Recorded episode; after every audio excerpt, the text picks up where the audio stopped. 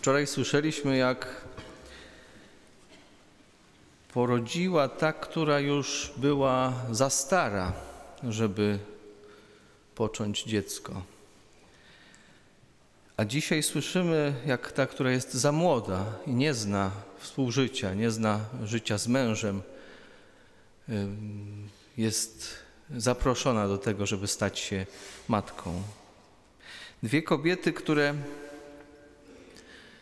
po ludzku nie powinny cieszyć się potomstwem. W jednym z naszych klasztorów parę lat temu, już tak dosyć spore parę lat temu, żył ojciec Stanisław, który cieszył się takim dużym poważaniem, bo był człowiekiem bardzo pogodnym i prostodusznym. I w pewnym momencie musiał jechać na rekolekcję do innego miasta, ale jeszcze miał wyznaczoną mszę świętą, miał odprawić mszę świętą, taką popołudniową. I w pewnym momencie w czasie ogłoszeń mówi: proszę Państwa, dzisiaj komunii nie będzie, bo ksiądz spieszy się na pociąg. I tak jak zapowiedział, tak zrobił. Uciekł wcześniej, przed komunią, znaczy odprawił całą mszę, pobłogosławił wszystkich i pobiegł na pociąg. Zdążył na pociąg, odprawił rekolekcję, bardzo dobry chyba. I tak samo tutaj w czasie rekolekcji, w czasie rorat i w ogóle w tym czasie Adwentu komunia trwa bardzo długo, coraz dłużej, coraz więcej osób też przystępuje do spowiedzi. Więc komunia trwa coraz dłużej. O tej komunii mówię z tego prostego powodu, że dlaczego ona tak długo trwa? Ponieważ każdy, kto przystępuje do komunii, wchodzi w taki dialog z księdzem, z kapłanem, z ojcem, który rozdziela komunię, albo z bratem. On mówi ciało Chrystusa, a każdy odpowiada amen. To jest krótsza wersja zwiastowania. Oczywiście my nie jesteśmy Maryją, więc to zwiastowanie jest krótsze i dla każdego z nas odpowiednie, natomiast to jest dokładnie to. Jesteś zaproszony do tego, żeby przyjąć Syna Bożego.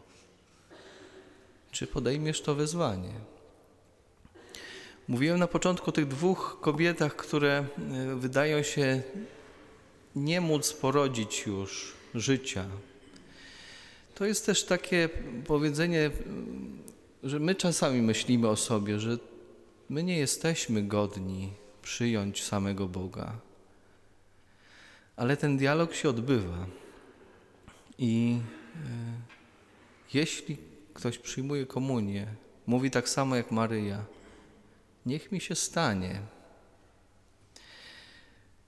Ta dzisiejsza Ewangelia i ta dzisiejsza liturgia, myślę, że zaprasza nas do tego, żeby pomimo tego, że może myślę, że jestem niegodny, albo że jeszcze dużo mam do poprawienia, albo że jestem mało znaczący czy mało znacząca, przyjąć Boże zaproszenie. I żeby to dzisiejsze, jeśli będziemy przystępować do komunii, to dzisiejsze amen, które wypowiadam, ciało Chrystusa, amen, niech mi się stanie,